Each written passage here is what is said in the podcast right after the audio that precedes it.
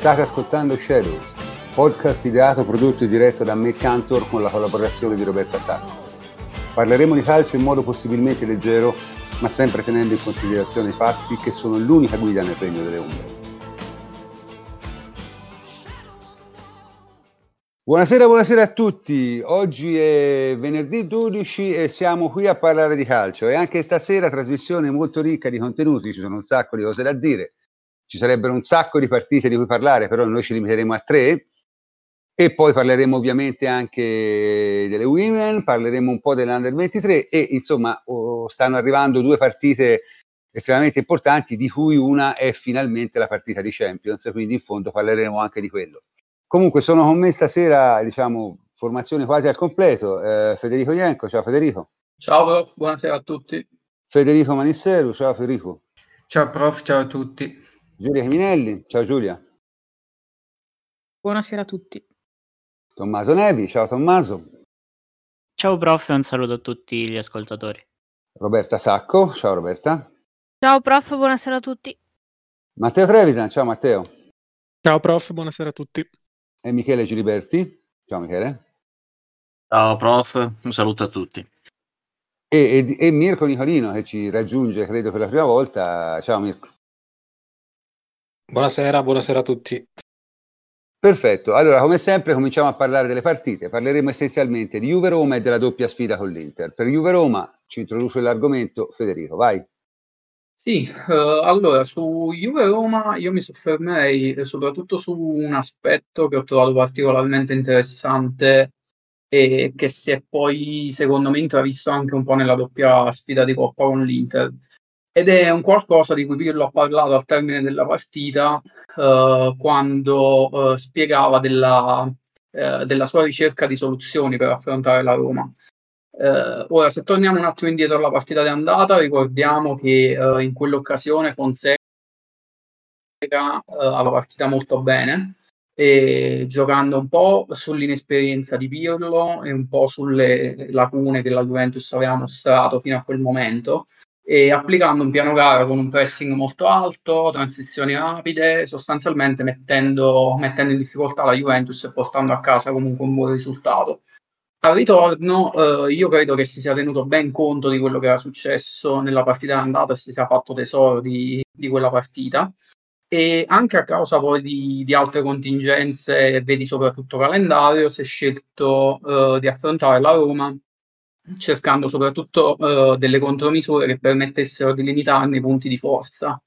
Questo senza che però eh, significasse mettere da parte le proprie idee quindi eh, abbiamo visto una squadra con un baricentro più basso del solito, e per questo per fare densità centralmente e chiudere, chiudere gli spazi alle transizioni dei centrocampisti della Roma e una ricerca eh, quasi ossessiva della verticalizzazione nel primo tempo.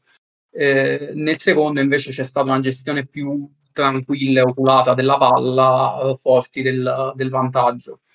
E a questo atteggiamento che ha esaltato un po' le doti di Bonucci e Chiellini di difendere in coppia dentro l'area, eh, si è poi abbinata una, una concretezza in fase offensiva che nelle scorse partite non si era vista. Quindi la Juventus ha prodotto di fatto tre tiri in porta che sono stati uh, un gol, una traversa una parata di Paolo Lopez, più l'autogol di Bagnez nel secondo tempo. Ora, queste situazioni sono state le uniche che la Juventus ha creato durante la partita e sono state eh, di fatto sufficienti per assicurarsi tre punti senza, senza soffrire, quindi è bastato giocare una gara eh, non esaltante ma di grande applicazione. E forse era anche ciò che serviva in quel momento per ritrovare un po' la, la giusta attitudine a difendere i risultati, a mantenere il controllo della partita anche quando si viaggia a giri più bassi. Quindi quando non si ha pieno controllo della, del pallone sostanzialmente, perché la Juventus ha tenuto meno la palla rispetto ad altre partite, ma eh, è sembrata sempre estremamente in controllo di quello che stava succedendo e ha rischiato quasi nulla. E si tratta di una notizia che secondo me è ottima perché eh, Pirlo ha sicuramente delle idee interessanti e sono certo che continuerà a perseguirle, eh, perché non credo a banalizzazioni come Pirlo che rinnega sua, le sue idee per, uh, per raggiungere risultati.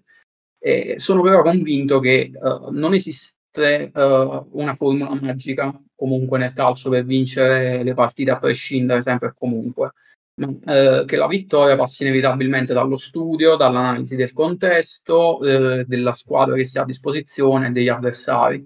E questo è un qualcosa che Pirlo con il suo staff ha dimostrato di, di voler fare e di poter fare, sia a parole quando nel post partita raccontava di come un'eccessiva schematicità in Italia uh, alla lunga non paga perché gli allenatori ti prendono le misure, uh, sia, per, sia, nei fatti uh, perché ha restituito a Fonseca la lezione dell'andata e pur mostrando rispetto per la Roma ha portato a casa un risultato prezioso e soprattutto ha mostrato, secondo me, uh, la capacità di poter assimilare una delle caratteristiche che ritengo siano più affascinanti e anche fondamentali del, del ruolo dell'allenatore, cioè quello di saper risolvere dei, dei rebus sempre complicati e sempre diversi.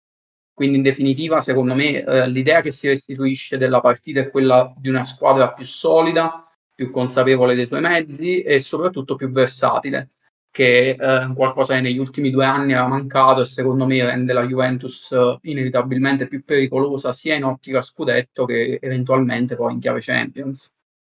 E secondo me Fede, hai centrato quelli che sono gli elementi chiave delle due semifinali con l'Inter che si sono messe peraltro uh, esattamente a cavallo della partita con la Roma, che sono state due partite mh, mm, forse non uh, diciamo spettacolari dal punto di vista della produzione offensiva, ma che sono state spettacolari per quelli che sono gli amanti della tattica, perché si è visto chiaramente quanto Pirlo e il suo staff abbiano poi effettivamente imparato uh, dalla prima partita giocata contro l'Inter a San Siro in campionato, che era finita male sotto tanti punti di vista.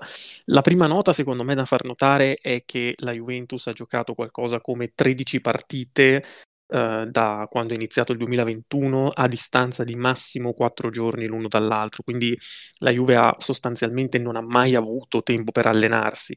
È vero che è stato un problema di tantissime squadre, ma è anche vero che nessuna squadra, a parte il Napoli, che infatti ha risentito parecchio, secondo me, mh, del calendario assurdo di questo periodo. Uh, nessuno ha giocato più partite, più partite, di noi perché c'era appunto anche la, l'impegno in Supercoppa.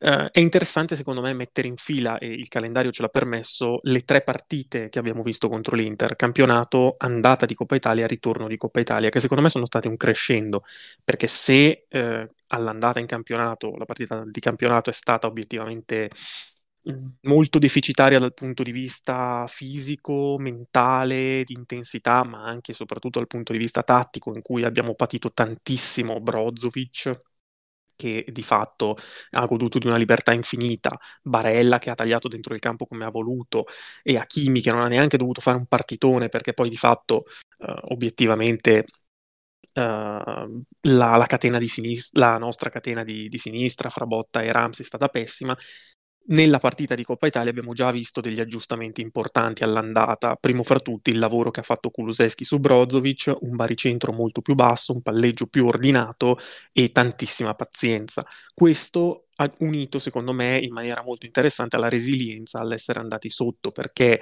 eh, venendo da una sconfitta brutta all'andata, trovarsi sotto dopo pochi minuti, senza peraltro aver approcciato male il match e prendendo un gol che comunque ha denunciato sempre lo stesso problema di leggere i movimenti dell'asse di destra eh, del, dell'Inter, quindi esterno, mezzala, in questo caso Barella e punta, Uh, la partita di ritorno poi è stata, è stata, da questo punto di vista ottima perché uh, con delle soluzioni nuove sia in fase di non possesso sia in fase di possesso secondo me uh, siamo riusciti a fronteggiare l'Inter alla pari anche dal punto di vista tattico, mentre qualitativamente secondo me siamo sempre stati, anche con la formazione diciamo più rimaneggiata che abbiamo visto, che è quella di campionato, abbastanza uh, alla pari come livello tecnico. Uh, quali sono le note più significative che ho trovato? Da un lato, uh, probabilmente nell'ultima partita, che è quella, ripeto, secondo me più interessante, Juve-Inter, la semifinale di ritorno di Coppa, da un lato abbiamo visto uh, la posizione dei terzini, che è stata probabilmente il dato più saliente. Abbiamo visto esterni, quelli di centrocampo, Bernardeschi e Quadrado, sempre molto aperti, mentre i terzini sono venuti spesso dentro il campo ad affiancare Rabiot e quindi dando eh, più soluzioni in fase di possesso, peraltro con Bentancur che si abbassava parecchio tra i centrali e questo l'ha svincolato dalle marcature dei centrocampisti. Questo di fatto ci ha consentito di palleggiare molto bene fino alla tre quarti. Poi, secondo me, in questo periodo siamo offensivamente un po' deficitari, vuoi perché non abbiamo Morata, vuoi perché Kuluseschi, secondo me, non è una punta in senso stretto e sicuramente non è una punta che può stare vicino a Cristiano Ronaldo. Però ecco, uh, se offensivamente abbiamo faticato, non è per la strategia uh, di fondo quanto per gli interpreti della partita. Uh, dall'altra parte io mi accodo al discorso che facevi Fede sul fatto che è uscito molto in questo periodo il dibattito su quanto sia opportuno o meno modificare il proprio sistema di gioco di base per affrontare un periodo, per affrontare una specifica partita. Uh, a me sorprende sempre che questo, peri- questo, tipo di dibattito venga fuori anche quando i risultati sono a tuo favore. Perché un conto è dire abbiamo tradito, tra virgolette, i principi di fondo a cui Pirlo si ispira e non siamo neanche riusciti a portare a casa il risultato. Un conto è vedere una partita, secondo me, ben giocata, entusiasmante da un certo punto di vista, giocata contro l'Inter, dei titolari peraltro al ritorno, Uh, con principi magari leggermente diversi, ma clamorosamente efficaci. Secondo me è sorprendente che se ne continui a parlare. Quindi, in conclusione, sì, quello che ci insegnano queste tre partite contro l'Inter, e in particolare le due di Coppa Italia, è che abbiamo uno staff tecnico che studia, che si prepara, che migliora, che non si piange addosso anche quando ne avrebbe i motivi, e questo secondo me è estremamente positivo. Ma guarda, io posso dire solo una cosa e poi do la parola a Mirko che sicuramente vuole aggiungere qualcosa. Ma la Juventus ha eliminato l'Inter facendo turnover all'andata e al ritorno. E turnover per scelta, perché eh, specialmente la partita di ritorno avevi tre giocatori indisponibili e, e, hai scelto di non fare giocare altri cinque titolari. Quindi c'è poco da dire, francamente, mh, su, su, su, sulla gestione di queste partite. Francamente queste dispute ideologiche io le ho sempre trovate abbastanza, abbastanza sterili, abbastanza fine a se stesse è estremamente giusto che non abbiano idea di gioco e, e, e, la, e, la, voglia portare avanti e fa benissimo ad averla chiara in mente e fa benissimo a portarla avanti. Quello che a volte sembra meno, eh, come dire, logico è pretendere di portare avanti delle scelte a tuo discapito. Questo l'ho sempre trovato io assurdo, in nome di che non si sa poi, ecco. Comunque Mirko, se volevi aggiungere qualcosa, questo è il momento. Sono sostanzialmente d'accordo con le tue analisi. Eh, quello che potrei dire a conclusione di questo discorso abbastanza approfondito è che eh, semplicemente eh, abbiamo assistito con il corso delle settimane ad un aumento di conoscenze da parte di Pirlo. Eh, se eh, ad inizio stagione potevamo definirlo un allenatore scolastico eh, che magari perché veniva, eh, era fresco di corso, eh, non, aveva, non ha avuto la possibilità di fare un precampionato che gli, ha, che gli consentisse di fare esperimenti, eh, ha dovuto inevitabilmente fare eh, l'esperienza di cui aveva bisogno nel corso delle partite. Quindi eh, sento parlare da giorni ormai di eh, abbandono di un progetto appena iniziato. Io non riesco a capire perché non, non si riesca a cogliere eh, l'importanza della, della conoscenza che si acquisisce partita dopo partita. Eh, mi sarei preoccupato di più, ed era uno dei motivi per i quali eh, non ero molto ottimista ai tempi in cui abbiamo fatto il, il side by side, mi sarei preoccupato di più appunto se eh, Pirlo avesse continuato a testa bassa ad affrontare eh, tutte le partite allo stesso modo. Invece eh, io seguo sempre le partite in piedi perché sono abituato dalla, dalla panchina alla tensione e, devo dire che fino a qualche settimana fa avevo sempre la sensazione, guardando la partita, che in qualunque momento l'avversario avrebbe potuto fare gol. Ora invece me ne sto tranquillo con le mani in tasca perché c'è quel sentore, quella eh, consapevolezza nei propri mezzi che eh, mi dà quella tranquillità eh, sul fatto che la Juve difficilmente potrà prendere gol. Come mh, mm, si sottolineava prima, il gol preso a Milano eh, contro l'Inter è stato purtroppo una, una, piccola distrazione perché alla fine la partita la Juve l'aveva cominciata molto bene. E, quindi eh, io dico che da quello che abbiamo visto nelle ultime settimane, non ci sono motivi di preoccupazione o, o, o mh, elementi che ci facciano pensare che il, il, il, nuovo corso sia già stato abbandonato. Tutt'altro, anzi, eh, vuol dire che il nuovo corso sta prendendo un'ottima piega. Poi eh, si pensa solo che alla Juve eh, ci sia Pirlo. Pirlo ha uno staff eh, di persone altamente competenti. C'è Gagliardi che è uno dei, no, il migliore, non uno dei migliori, il migliore match analyst che, che c'è in Italia. Eh, i, i, corsi, i, corsi, si basano sul, eh, sulle, sue, eh, sulle, sue, tesi, quindi cioè, eh, dobbiamo stare tranquilli, dobbiamo, siamo, nel, siamo, in buone mani perché eh, quando la Juventus forma uno staff eh, si cerca sempre di circondarsi dei migliori in circolazione, quindi buoni, buoni, buoni segnali aiutati anche dal rientro di Chiellini che a livello di carisma eh, dà qualcosa in più, però è globale il, il miglioramento e la eh, fiducia acquisita nei propri mezzi da questa squadra. E lo dimostra il fatto che eh, anche un elemento come Demiral, che eh, nelle precedenti partite aveva fatto errori di eh, irruenza, errori di eh, gioventù, anche se li vogliamo chiamare così, andando a fare fallo a 70 metri dalla propria area con l'avversario di spalle e prendendosi un cartellino giallo, eh, l'altra sera contro l'Inter ha fatto un'ottima partita di lettura. Lui è molto bravo in marcatura, però eh, negli ultimi tempi eh, sta migliorando anche molto in copertura. Eh, il fatto di avere a disposizione quattro centrali eh, difensivi di altissimo livello in un momento di, della stagione eh, delicato, sinceramente mi, mi, dà un ulteriore motivo di, di tranquillità. Ecco. Eh, mi dispiace solamente che eh, a centrocampo eh, possiamo fare eh, poche rotazioni, ma questo è un argomento di cui eh, parleremo a momento debito.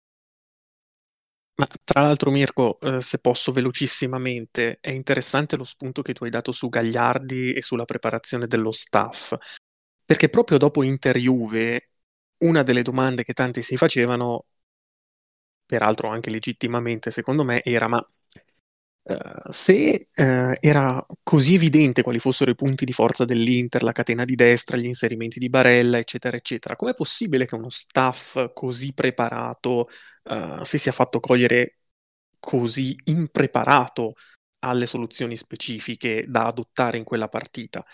Ecco, um, secondo me è interessante riflettere su questa cosa, vedendo poi che di fatto le soluzioni giuste si possono trovare, a ricordare che, eh, come dire, quando si prepara un piatto non esiste soltanto la ricetta, ci sono un'infinita serie di variabili, perché se bastasse avere la ricetta, 10 persone con la stessa ricetta fanno 10 volte lo stesso piatto in maniera analoga. Non è così.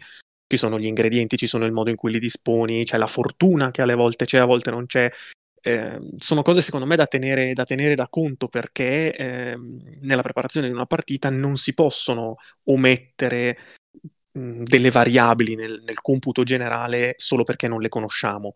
È vero che noi possiamo studiare quello che ci dice il campo, è altrettanto vero che quello che il campo non ci dice magari non lo possiamo sapere, ma questo non basta per far finta che non esista. Eh, il fatto che lo staff poi effettivamente sia riuscito a correggere contro lo stesso avversario tutti i difetti nell'arco di una settimana fa riflettere sul fatto che forse è uno staff più preparato di quello che qualcuno aveva potuto pensare vedendo errori che eh, abbiamo ripetuto stolidamente per un certo periodo. Forse era proprio una questione di adattamento e di apprendimento, una curva fisiologica a cui adesso forse stiamo arrivando al momento giusto. Sì, e se posso aggiungere giusto un paio di postille, uh, una sul discorso della Biura, anche eh, de- ricollegandoci alla storia di Pirlo, la sua idea e la crescita a medio-lungo termine che vedevamo di questa squadra. Uh, ovviamente mh, a- avevamo considerato che non si fosse rinunciato a, a a vincere, o non si fosse totalmente rinunciato, insomma, a, a, a, portare a casa risultati alla fine della stagione. Io credo che, visto il, il calendario, visto il tipo di, di, partite, visto anche che a Milano uh, in campionato contro, contro l'Inter, insomma, la gara non fosse propriamente andata bene in questo periodo, dovevamo fare di necessità virtù e uh, sempre partendo da alcuni principi che si, si sono visti anche con una squadra molto più bassa, eh, molto, mo, molto meno proattiva se, se, vogliamo, ma comunque dovevamo rimanere attaccati a, al treno da, da, un certo punto di vista e dovevamo uscire da un periodo complicato eh, cercando di stare il più su possibile. Poi parleremo della gara co- col Napoli, anche della Champions, saranno secondo me due nodi, eh, due, snodi cruciali per, per il proseguo della, dell'annata, però devo dire che ne usciamo bene e sicuramente eh, ci siamo ancora e da questo si può continuare a, a lavorare anche con più, più, serenità, secondo me, con meno pressioni, con, con meno uh, negatività.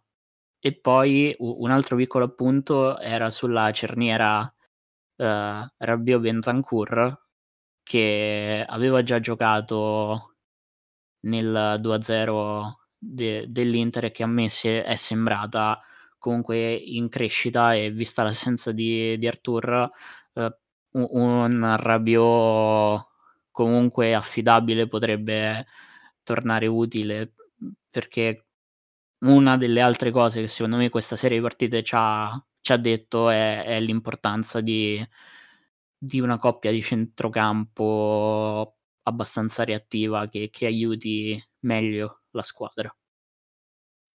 Perfetto Tommaso, grazie, grazie a tutti per questa disamina diciamo più che esaustiva di queste tre partite. Direi che si può eh, chiudere la prima parte e passare alle donne come sempre.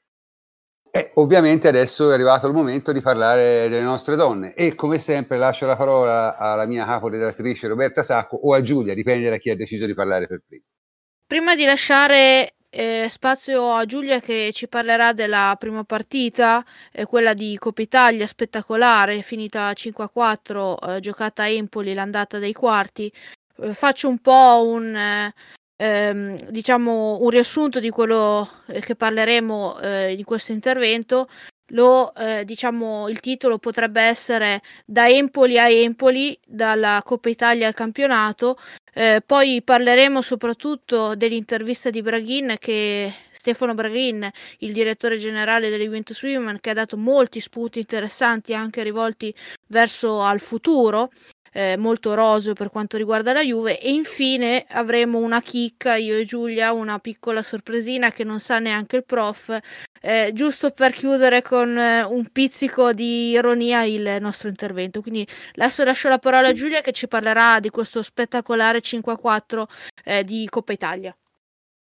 Sì, diciamo che eh, con, con, l'Empoli non, non, ci si annoia mai. La Juve è andata a Empoli a giocare appunto l'andata dei, dei quarti di finale di Coppa Italia e si è ritrovata per due volte sotto di, sotto di due gol. L'Empoli è andato in vantaggio con eh, una bellissima punizione di, di Lionna, su cui però eh, c'è anche la, la, responsabilità del nostro portiere di, di Bacic, che dobbiamo dire ha influenzato pesantemente il risultato perché a malincuore è stata diciamo responsabile su tutti e quattro eh, i gol dell'Empoli. Poi la Juve aveva trovato il pareggio con un bel gol di, di, di Boattino, un bel sinistro sotto la traversa.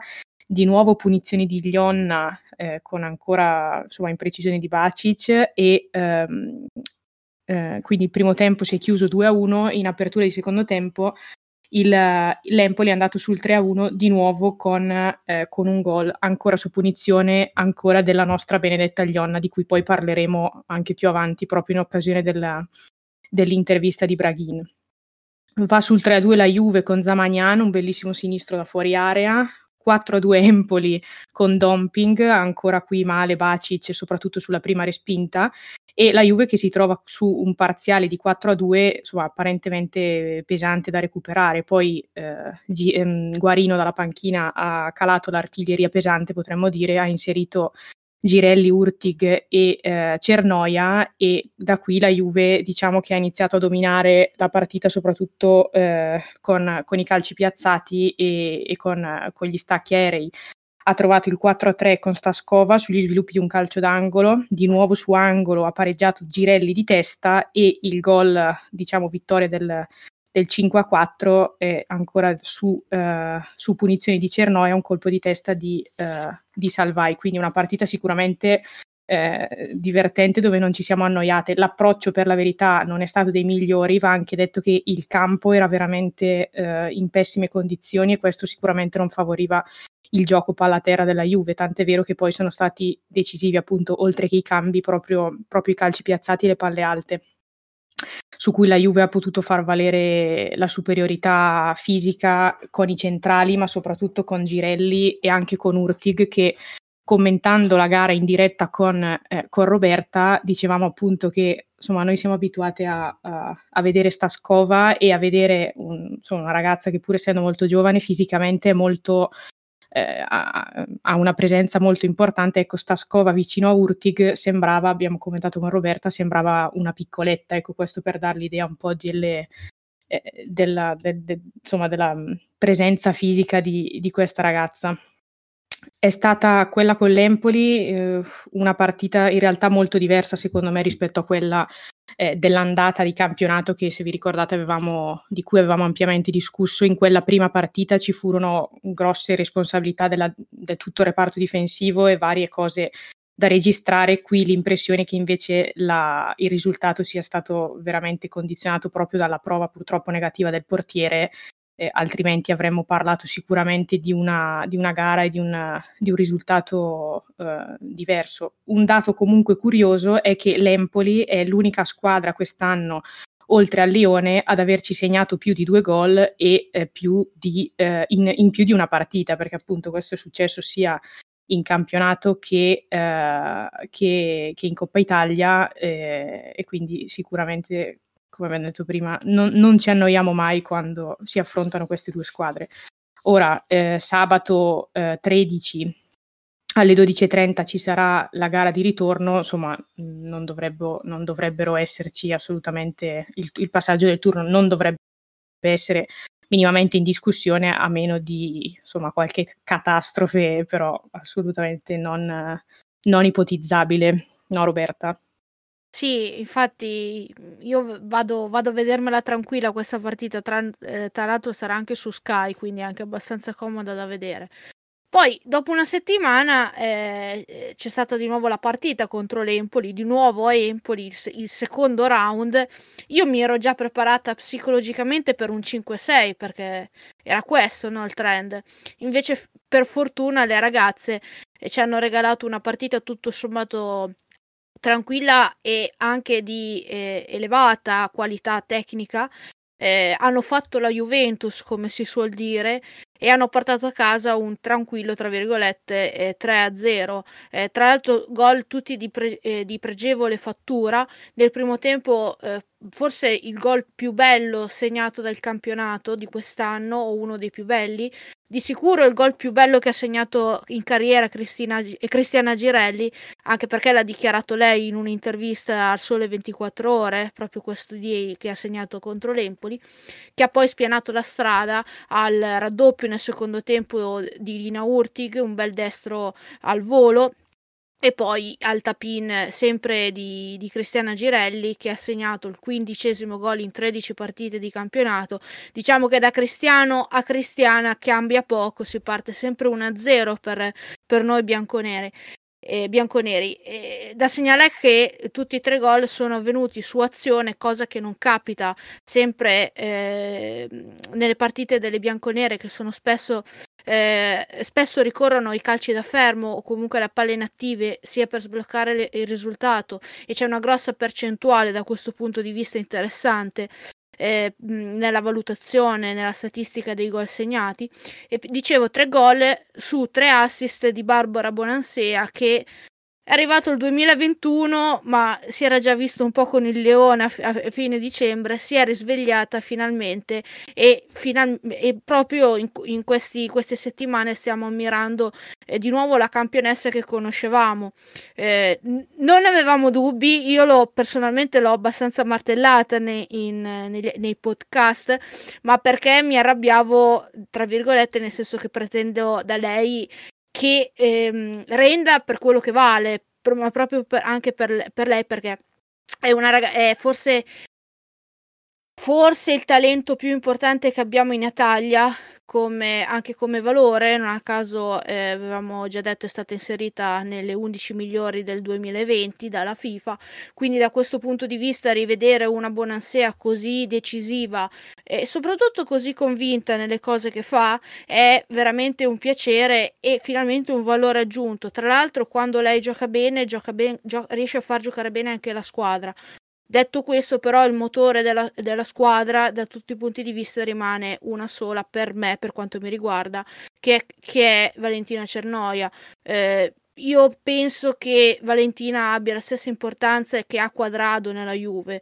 Quando non, quando non, non c'è, si vede e si vede tanto. Infatti, nella partita che ci ha raccontato di Coppa Italia Giulia, quando è entrata Gerno- Cernoia ha anche cam- eh, cambiato la gara, anche solo per il fatto che come calcia lei, i calci da fermo, il suo mancino, non, ne- non calciano in tanti, anche tra i professionisti e-, e in Serie A.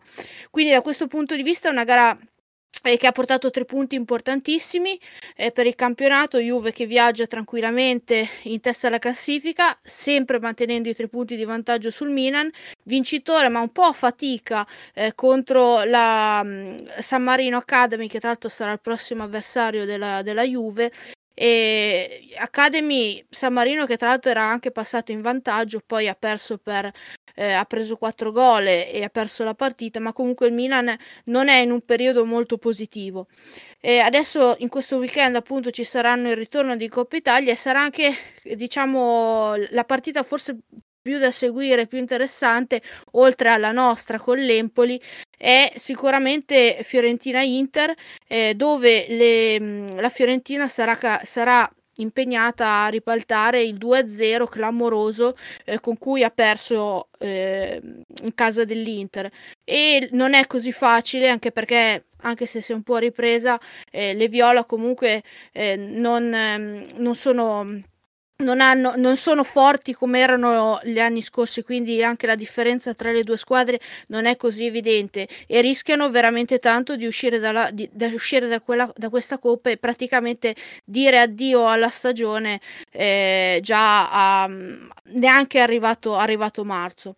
Però forse adesso concentriamoci eh, sulla parte che ci interessa di più, almeno per quanto mi riguarda, non so, tu, non so te Giulia, ma mi ha caricato moltissimo eh, quando ho visto la, l'intervista di Stefano, Stefano Braghin, anche perché c'è stata una cosa inedita. Io forse lo conosco un po' di più perché quando era qua in Alessandria eh, l'ho, l'ho, seguito, l'ho continuato a seguire, ovvero il fatto che non si è limitato a eh, parlare e esprimere la sua saggetta, saggezza calcistica, ma ha anche tirato delle vere e proprie bombe nei confronti un po' di tutte le squadre italiane non solo. Che tu hai particolarmente apprezzato. Molto, anche perché è inedito questo, questo Stefano Bagrini, ma mi piace molto. Sì, devo dire che ha sorpreso anche me. Tu giustamente come hai, hai anticipato nell'articolo che è uscito su Ateralbus, hai detto Braghin parla poco, ma quando parla, eh, insomma, si, si, fa sentire. No? Lui, anzitutto, ha aperto l'intervista con, con, un bilancio di quella che è stata finora la stagione, la stagione delle ragazze, sicuramente in linea con gli obiettivi. È arrivata la vittoria in Supercoppa, la Juve in corsa sia per lo scudetto che per la Coppa Italia e poi ha parlato anche del percorso in Champions League che noi vi abbiamo raccontato naturalmente con la doppia sfida eh, con, eh, contro il Lione e chiaramente Braghini ha parlato di bilancio assolutamente positivo anche per le prestazioni in Europa. E qui diciamo che è arrivata la prima eh, frecciata giustamente dalle parti di Firenze perché eh, chiaramente parlando di programmazione di obiettivi, giusta, giustamente eh, Braghini ha fatto notare come ancora eh, fino a quest'anno non fosse possibile diciamo, programmare un, un, percorso in Champions League, essendo ancora tutto diciamo, affidato alla sorte del, del sorteggio. No? Noi abbiamo avuto il sorteggio pe- peggiore possibile sulla carta e quindi è chiaro che non si potesse pretendere di eh, programmare diciamo, l'arrivo agli ottavi, ai quarti, le semifinali, insomma, perché è chiaro che se ti capita di beccare il Lione ai sedicesimi eh, vai a casa e poco ci puoi fare, no? E la prima frecciata a Firenze è arrivata proprio da questo punto di vista, perché Braghini ha detto sì, c'è stato chi, è vero, la Juve è uscita diciamo ai sedicesimi, ma c'è stato chi è andato avanti, ma che ha, ha, con un sorteggio decisamente diciamo più, eh, più leggero. Il riferimento era evidentemente alla Fiorentina, che pur dobbiamo dire con una doppia prestazione anche di basso Scena. livello. Oscena. Esatto, es- esatto, ha passato il turno contro lo Slavia Praga e io e Roberta commentando la partita dicevamo se la Fiorentina avesse inco- incontrato il Lione probabilmente finiva, non lo so, a doppia Parleremo, ne cifra parleremo. a zero, esatto, ne Ne parleremo. parleremo. Quindi prima frecciata che abbiamo particolarmente apprezzato, diciamo, del nostro direttore dalle parti di dalle parti della Viola, no? Sì, no, tra l'altro, come dicevo, non, è- non hanno fatto neanche tanti giri di parole perché eh, era lo- logico che aveva eh, quella, quella direzione la frecciata, ma poi eh, non si è solo limitato a quello, ma ha anche parlato del futuro, che forse è un po' la cosa che ci interessa di più, ovvero ha parlato da una parte del rinnovo di Bonansea e dall'altra della Juve eh, d- 2.0, chiamiamolo così, quella che sta crescendo al di fuori di, di Vinovo, le Grionna, Lenzini, eh, la Bellucci e tutte queste ragazze che si stanno, che sono 18 in giro per l'Italia tra la Serie A e la Serie B, che si stanno disimpegnando anche molto bene e che sperano di ritornare prima o poi alla base. Per quanto però partiamo dall'inizio, per quanto riguarda Bonansea, eh, io penso che Braghina abbia un po' tranquillizzato i tifosi, facendo capire che per quanto rigu- dalla parte della Juve non ci sono eh, problemi per quanto riguarda il rinnovo.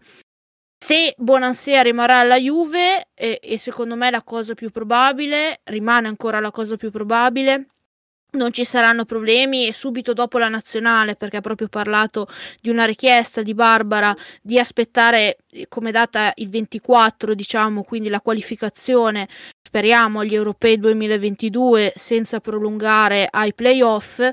Eh, se invece Bonansea deciderà di non rinnovare il contratto e penso a quel punto la direzione sarà sicuramente di una big all'estero, sarà per sua scelta e, di- e certo non della Juve. Sì, la sensazione anche che ho avuto anch'io è che sia proprio una, una scelta mh, assolutamente lasciata alla ragazza. Ci ho anche visto un po' di orgoglio, tra virgolette, di, di Braghi, nel senso ha detto Bonansea, grandissima giocatrice, alla Juve ha dato tanto, però anche la Juve ha dato tantissimo a Bonansea, quindi ehm, poi chiaramente ha lasciato le porte assolutamente aperte e però sì, confermo la tua sensazione, dipende esclusivamente dalla ragazza la volontà di, di proseguire insieme o meno. De- poi di certo quando si è fatta male, quando era nelle fasi, io le chiamo di down, quindi quando era, nea- non, era Bona- non era Bonansea ma era solo Barbara, che ridiamo in questo modo, eh, è stata comunque difesa, è stata comunque lanciata la fiducia, eh, Guarino non l'ha mai persa completamente, quindi da questo punto di vista non dico per riconoscenza, ma proprio anche nella, nel credere nel progetto, eh, questo progetto ambizioso, che sono parole che vengono sottolineate tutte le volte che le- le- ognuna delle ragazze ehm, rilascia un'intervista. Quindi da questo punto di vista sta proprio alla- a, a Bonansea dire, pensare, io rimango alla Juve perché la Juve mi garantisce che fra due, tre, quattro anni ehm, posso puntare a vincere la Champions League in Europa, avere una squadra competitiva, oppure io non, ho- non mi sento di aspettare, voglio provare un'esperienza all'estero, non posso prolungare, visto che comunque non sono più una ragazzina, anche se non è neanche tanto, tanto anziana, e quindi provare subito a giocare in una big. Futuro quello della Juve, dove eh, Braghini ci ha già anti- ci ha anticipato ritorneranno in estate uno o due ragazze. Ora è partito il Totonome, eh, io ho fatto due nomi, penso che sono quelli più probabili, anche vedendo il ruolo. Uno è Glionna, e forse è il caso di aprire un attimo una parentesi, perché le due partite con l'Empoli io ho visto una calciatrice completamente diversa da- anche da quella dell'anno scorso.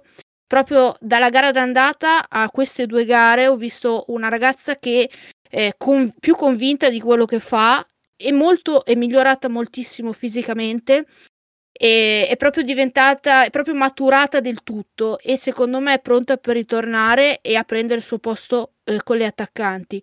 Mentre la seconda secondo me sarà Lenzini che dopo i due anni mi pare di prestito due o tre anni in prestito al Sassuolo, ormai sembra pronta a tornare alla base e fare, tra virgolette, la quarta eh, dietro a Sembrant, a, a Salvai e a Gama.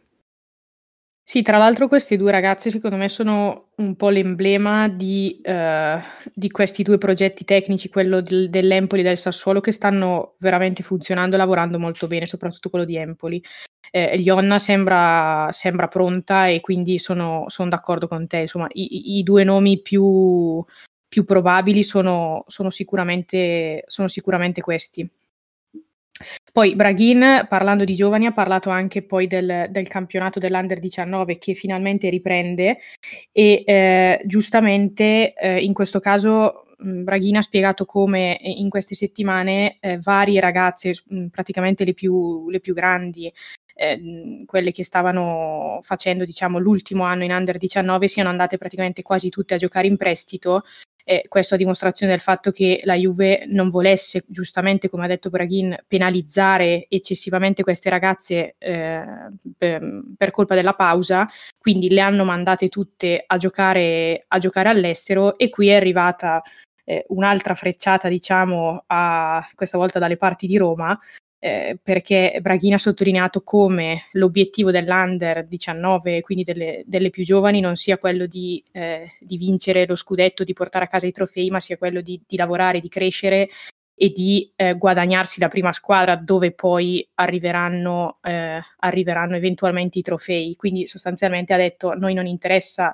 eh, tenere qui le più brave, le più forti per vincere in primavera, ma anzi le mandiamo a giocare eh, e le mandiamo a fare esperienza e ci teniamo le più piccole e quando poi saranno pronte le soddisfazioni le, le, raccoglieranno, le raccoglieranno in prima squadra, no? Sì, anche perché, come il nostro direttore ha, de- ha detto, i trofei non si devono vincere in primavera, ma si devono vincere quando si passa con le grandi e in questo la Juve mi sembra che sia ormai maestra sia capace eh, direi di sì. assolva bene il suo compito. Prima di chiudere quindi il nostro intervento, la chicca finale che l'abbiamo un po' anticipata qua e là, e forse il nostro bersaglio preferito, forse Giulia, ovvero la Fiorentina. Perché eh, martedì, mi pare, il 16, ci sarà il sorteggio degli ottavi di finale. Quindi si saprà l'avversario della Fiorentina. Allora, la Fiorentina giocherà contro uno di questi avversari ve, lo, ve, le, ve, le, leggo in ordine di ranking dall'ottava alla, setti, alla, alla prima. Rosengard, Chelsea, Manchester City, Bayern Monaco, PSG, Barcellona, Wolfsburg e ovviamente Lione. Questo è stato il mio commento eh, che uh, ho scritto a Giulia nella nostra chat. Esce al 100% con una di queste, quindi proprio mi sono letteralmente esposta. Con le prime sette, quindi escludendo il Rosengard, Rosengard rischia la goleada nei 180 minuti. Con Lione, Barcellona, Wolfsburg e PSG è molto probabile che l'aggregato superi la doppia cifra, quindi dal 10 a 0 in poi. Sono stata troppo cattiva? No, guarda, io a parte che ho riso molto con, con questa tua previsione che condivido assolutamente. Io a me piacerebbe eh, vedere un, un Fiorentina-Lione perché, eh, perché sarebbe un ennesimo metro di paragone eh, con, uh, che fa capire al pubblico quello che ha fatto la Juve nei 180 minuti contro, contro le francesi però diciamo che anche un, un Barcellona, un PSG, un Bayern, cioè, ci accontentiamo, ecco, in bocca al lupo a loro.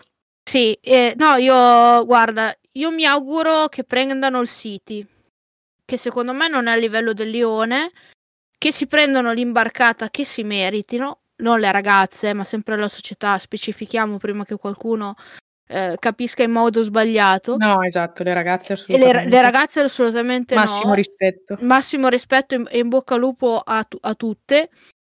Però si prendano l- l'imbarcata che si meritano e poi stiano in silenzio. Perché le parole certe volte, eh, non dico che fanno arrabbiare, ma sono fuori luogo. Perché tu sei una società che sei partita, l'abbiamo già detto più volte, sei partita prima, avevi la possibilità di prendere le migliori in giro e fare quello che ha fatto la Juve, ma per incompetenza e per arroganza non l'hai fatto e adesso ti ritrovi ad avere eh, almeno altre, oltre al Milan e noi almeno altre due o tre squadre con cui stai lottando eh, sì, c'è anche la Roma avanti, che è più forte della Fiorentina quest'anno. Stai lottando, arrancando tra il quarto e il, qui- tra il quinto e il sesto posto.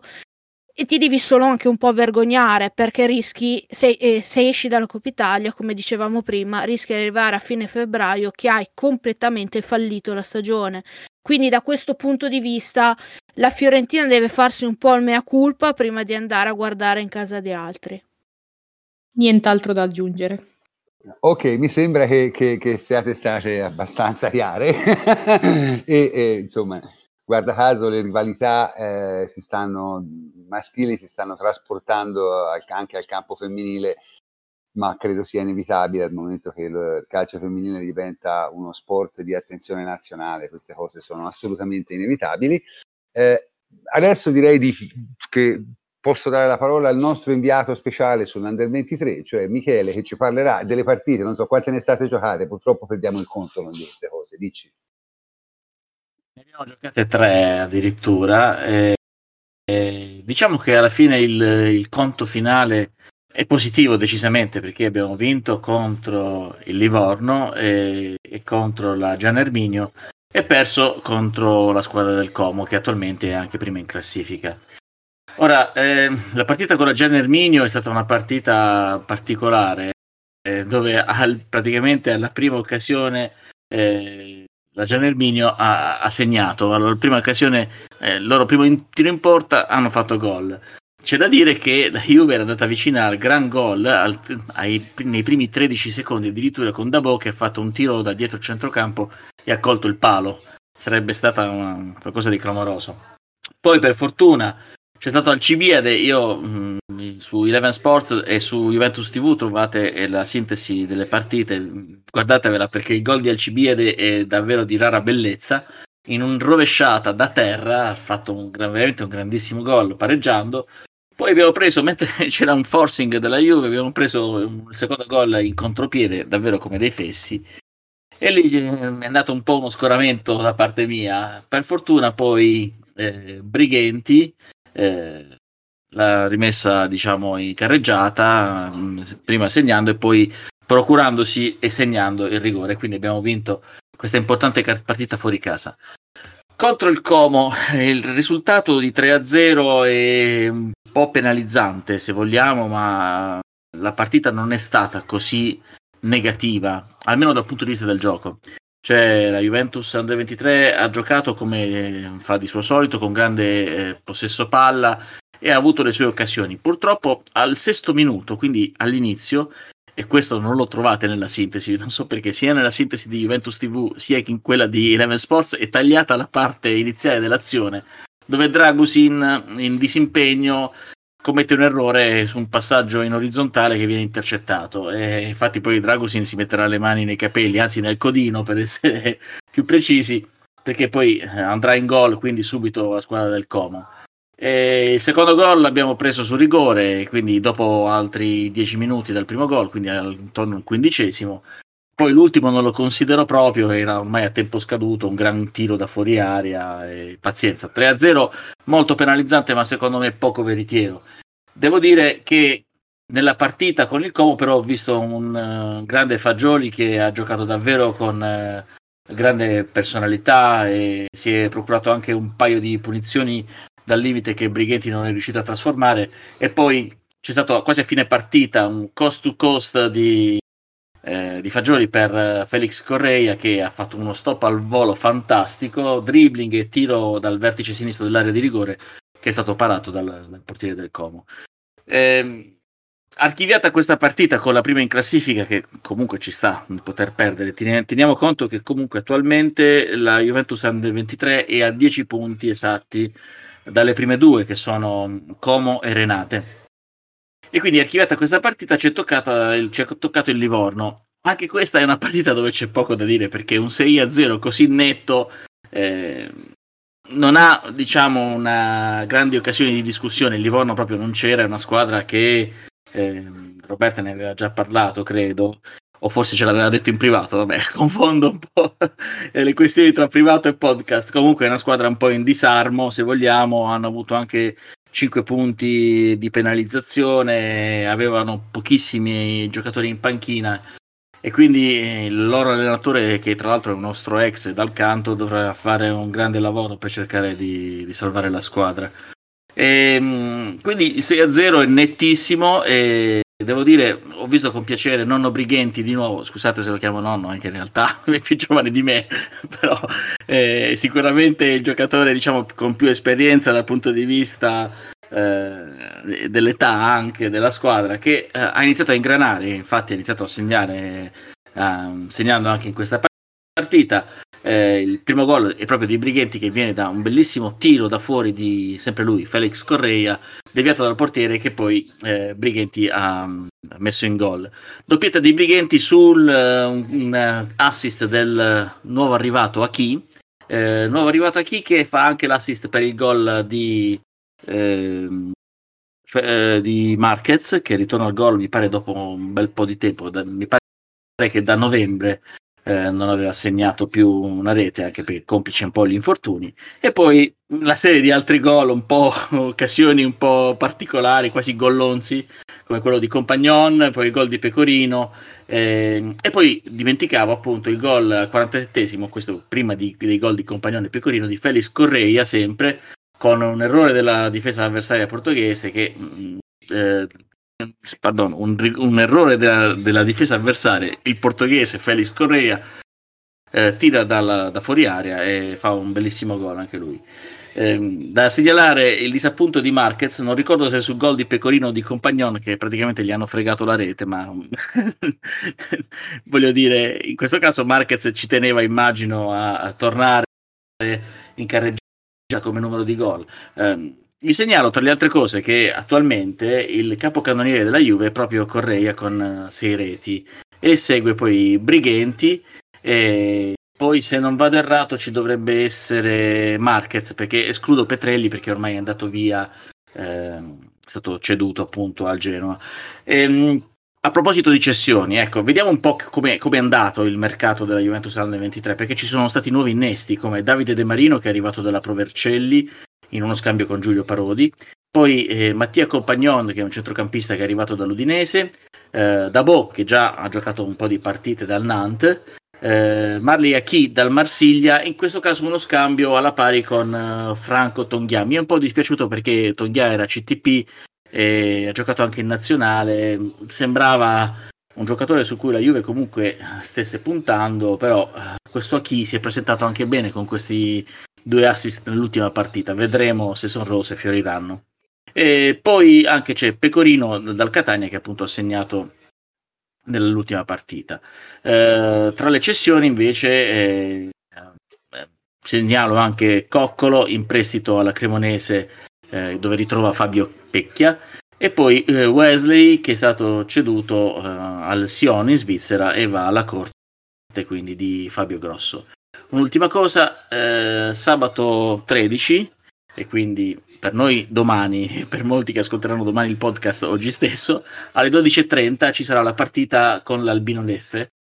È una partita molto importante perché l'Albino Leffe è praticamente poco sotto la Juventus Under 23 e sarà anche, immagino, una partita difficile fuori casa, staremo a vedere. Eh, tra i convocati non c'è Fagioli che è stato convocato in prima squadra, ma ritornano Rafia, Dabo e Del Sole che erano stati assenti per infortunio. Mancheranno anche Di Pardo e Peters eh, che sono anche sì chiamati, stati chiamati da Pirlo in prima squadra. La partita successiva sarà, se vogliamo, ancora più difficile, sarà con la Provercelli che è attualmente terza in classifica. Bene, grazie Michele per eh, il tuo solito excursus, eh, diciamo, informatissimo sulla realtà dell'Unreader 23 e direi che si può passare alla terza parte della trasmissione. E, e cominciamo l'ultima parte della trasmissione. E l'ultima parte della trasmissione sta per arrivare la Champions e giocheremo col Napoli. Quindi le, le, le, questo è l'argomento di, di cui parleremo e ce lo introduce per quanto vuole Mirko. Vai. Allora, situazione in divenire per Pirlo perché nelle ultime ore non ha avuto delle buone notizie. Eh, mancano dalla lista dei convocati per il Napoli eh, Ramsey, Arthur e eh, Dybala. Eh, per, eh, Ramsey e Dybala eh, c'è più ottimismo eh, sulla possibilità di poterli avere eventualmente mercoledì ad Oporto, mentre per Arthur la situazione andrà valutata giorno per giorno perché è vittima di un infortunio abbastanza, cioè poco comune e quindi la situazione andrà eh, gestita con terapie eh, che eh, cercheranno di risolvere questa calcificazione eh, dovuta probabilmente a eh, diversi traumi pregressi, non uno solo. Ehm, c'è un'altra situazione da monitorare che è poi la questione relativa a McKenny, che eh, effettivamente mi ero reso conto l'altra sera col Napoli che eh, è entrato ma non riusciva a spingere eh, Pirlo oggi in conferenza stampa ha spiegato di, eh, che il ragazzo ha avuto un problema all'anca che gli sta dando noie, però non è una cosa eh, non superabile, insomma. Eh, detto questo, dovrà in queste due partite sostanzialmente dosarlo, eh, così come eh, dovrà dosare Morata che mh, mm, non ha recuperato proprio appieno dallo stato influenzale. Quindi eh, per la partita con il Napoli, eh, diciamo che i dubbi mm, sono due o tre.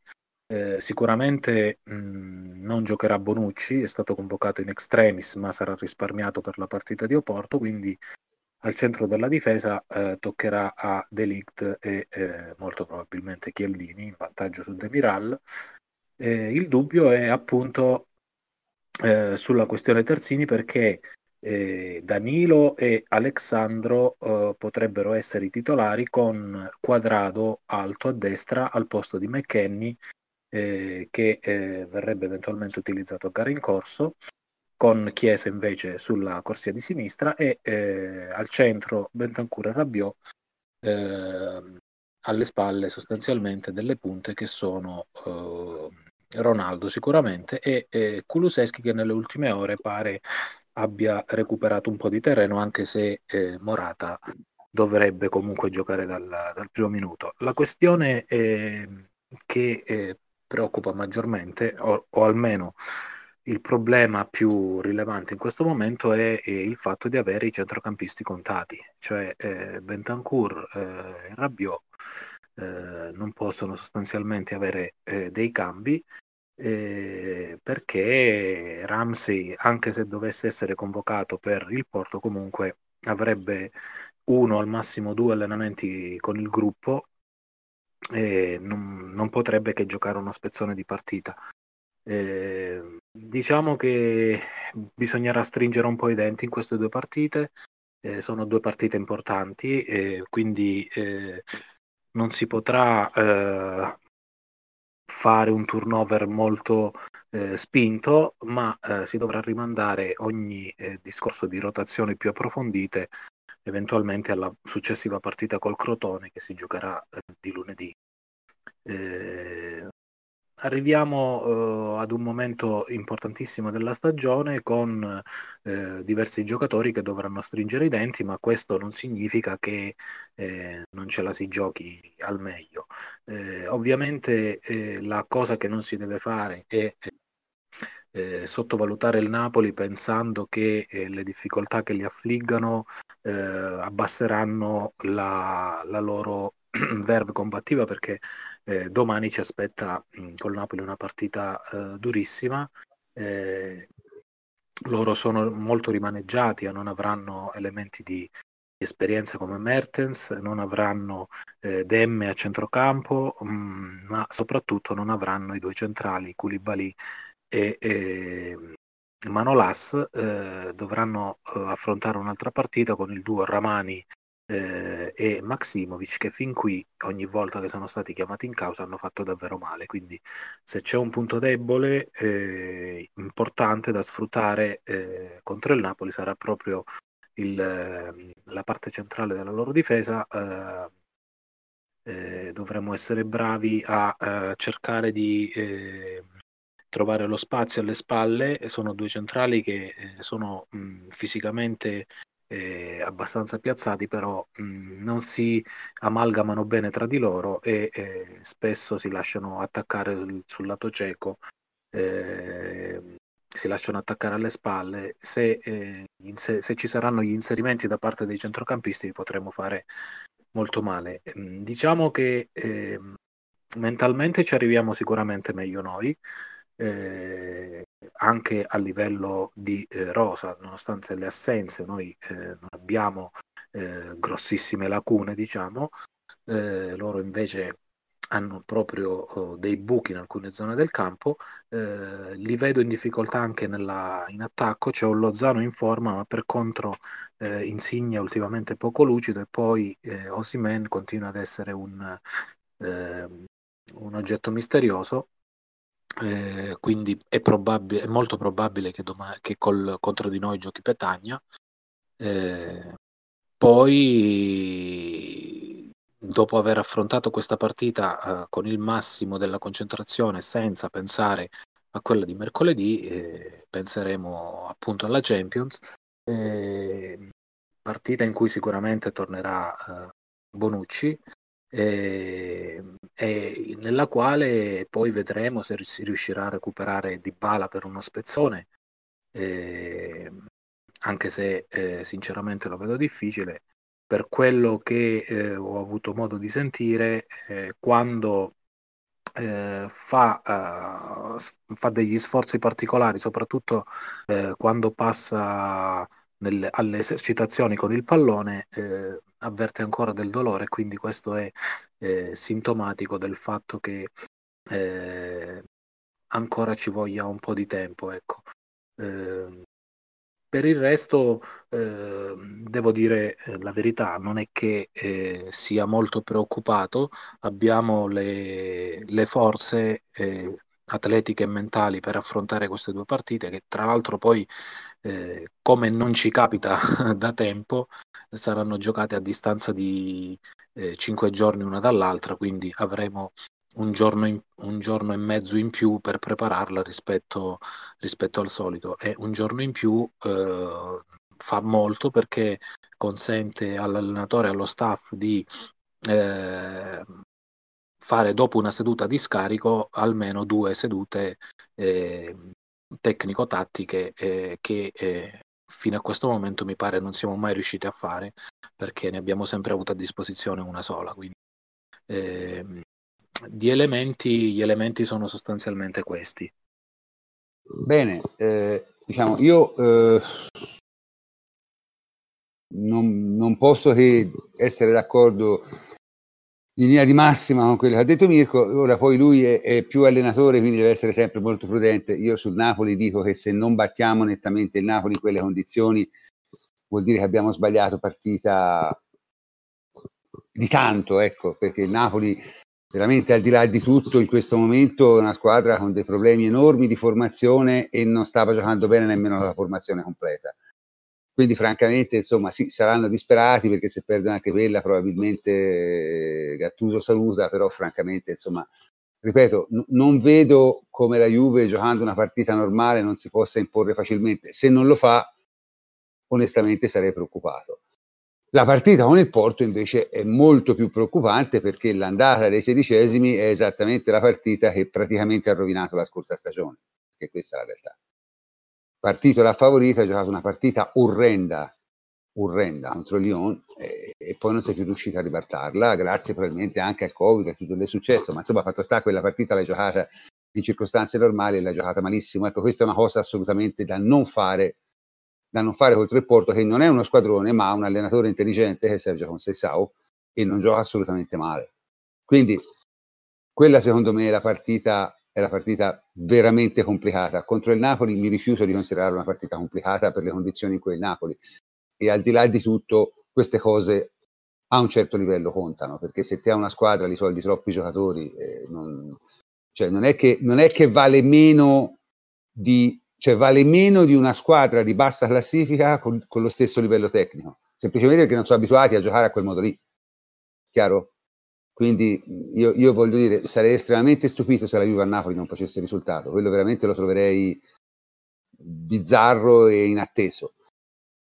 sulla partita di, di, di, Champions League ho molte meno certezze. Speriamo che, che, che, che, si riesca a fare una partita buona lì perché sarebbe, sarebbe estremamente importante. Ecco. Eh, abbiamo ancora altri interventi su questo, su questo punto qui? Io sul Napoli temo soltanto una sottovalutazione dell'avversario. Che è un po' quello che è successo, se vogliamo, anche con la Fiorentina. Cioè, anche la Fiorentina veniva da pessime partite in precedenza e forse boh, anche per quello e anche perché loro ci hanno messo di tutto e di più. Era la partita eh, dello scudetto per loro, cioè, lo scudetto del campionato per la Fiorentina era batterci e ci hanno battuto.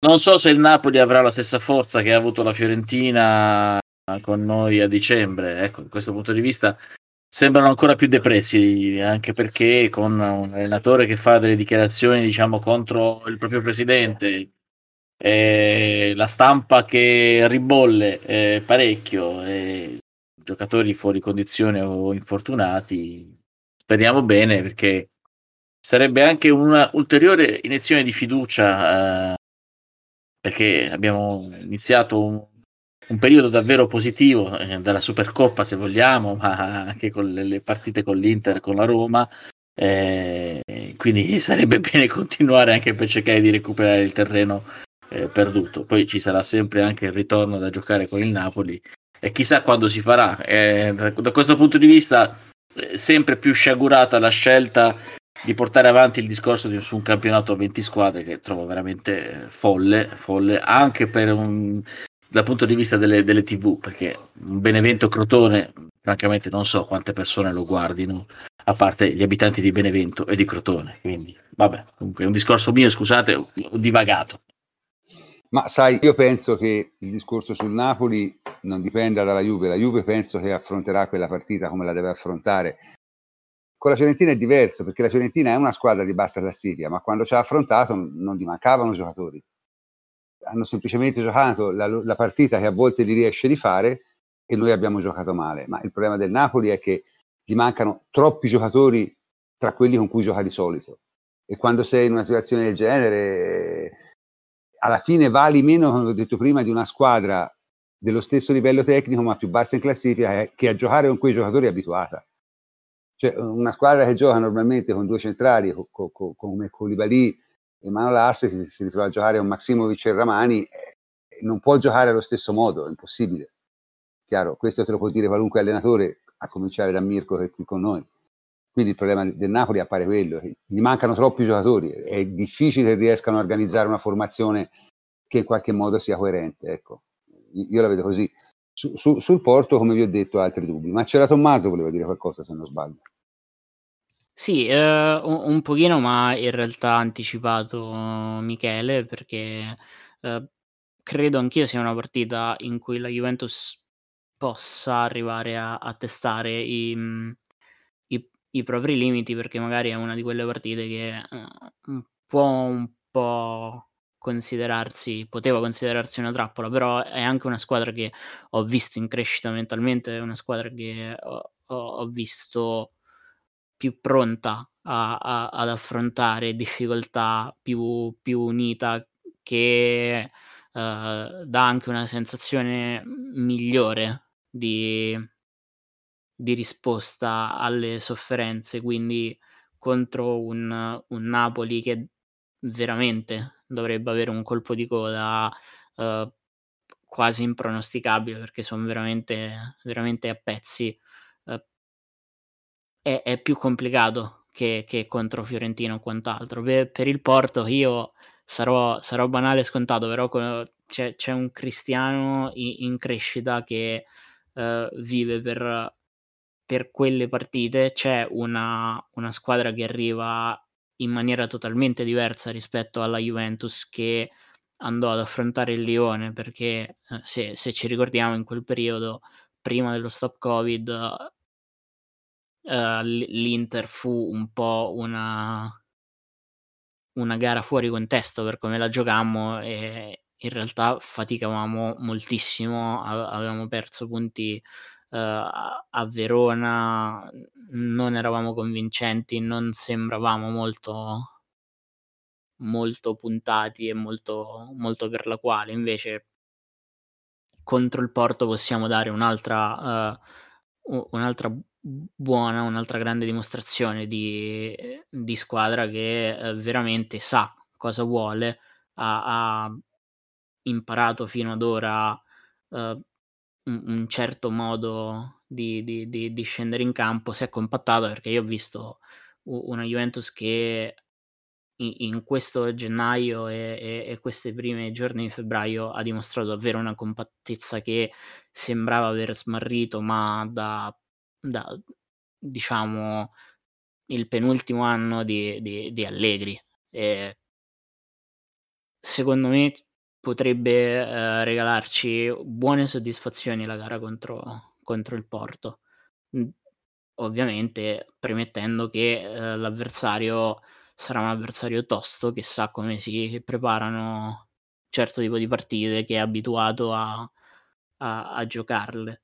Però ecco, sta disputando anche un campionato particolare in cui è a meno 8, mi sembra, dalla, da, dallo Sporting uh, in, in, testa e quindi so, sono in una situazione strana anche loro.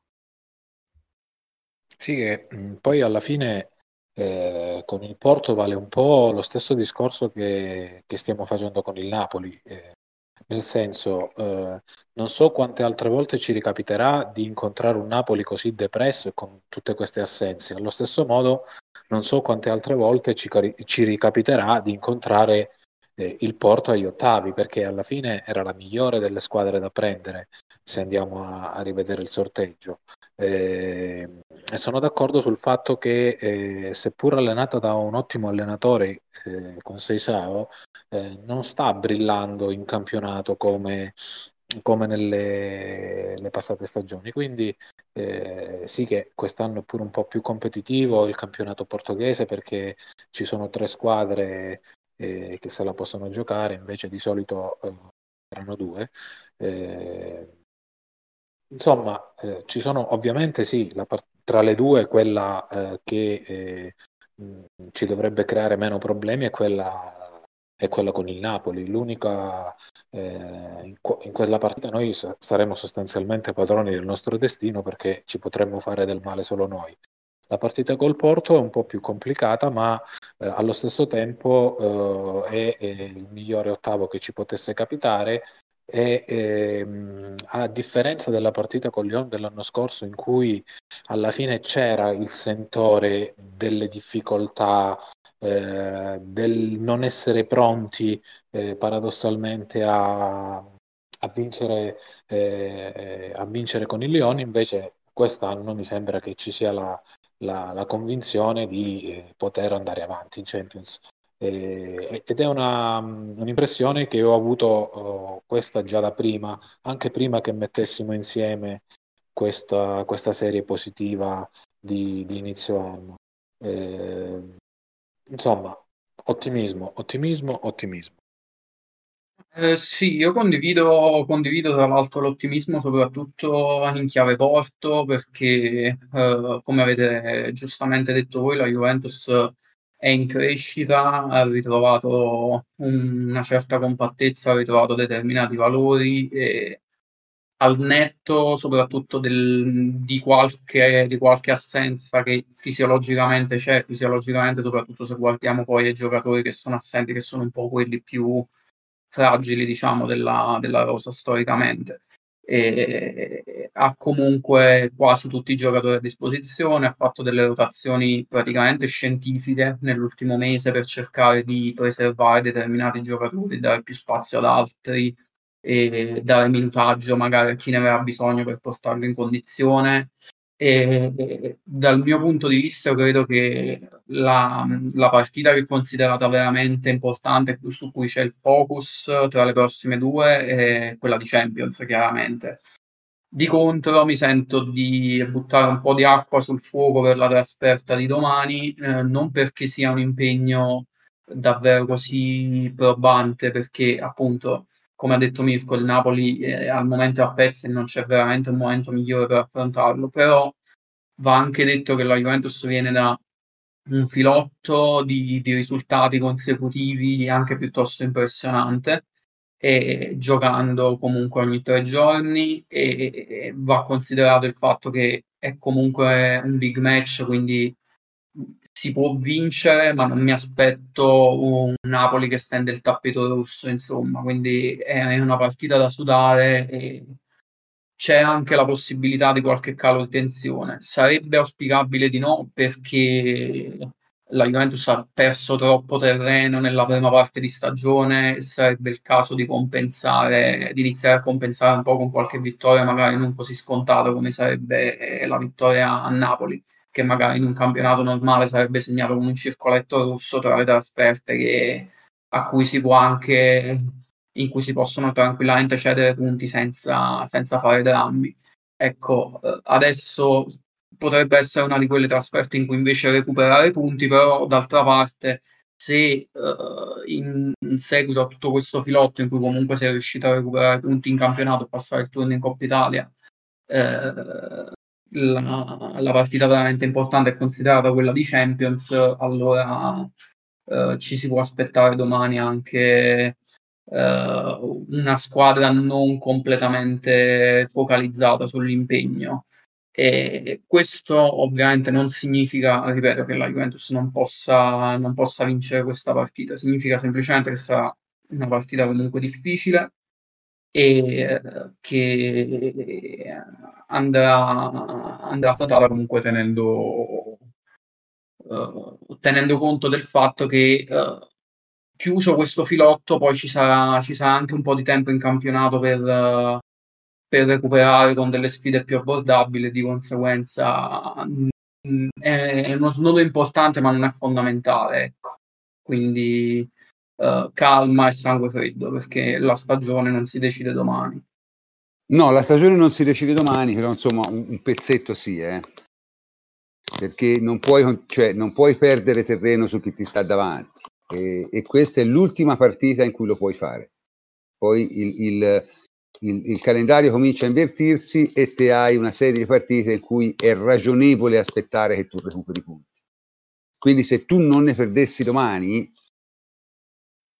sarebbe già un, un, un, un, colpo molto grosso. Perché vedete, il problema è un po' questo. Ora, noi siamo tutti contenti che la Juve abbia finalmente cominciato a giocare, a trovare la quadratura però eh, eh, se te in campionato non, non, non, ti sei messo in una situazione per cui devi, come si dice, gettare il cuore oltre l'ostacolo, se devi fare un girone di ritorno vicino ai 50 punti e per fare un girone di ritorno vicino ai 50 punti se devi vincere a Napoli eh, domani, insomma, non, non hai molte alternative. Comunque, la trasmissione direi la possiamo anche chiudere, abbiamo detto tutto quello che, che, che, che era importante dire e quindi posso cominciare a salutare tutti i miei complici, a cominciare da Federico Ienco. Ciao Federico.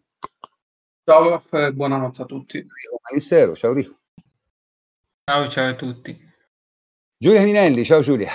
Ciao prof, buonanotte a tutti. Tommaso Nevi, ciao Tommaso. Ciao prof e un saluto a tutti gli ascoltatori. Roberta Sacco, ciao Roberta. Ciao prof e buonanotte a tutti.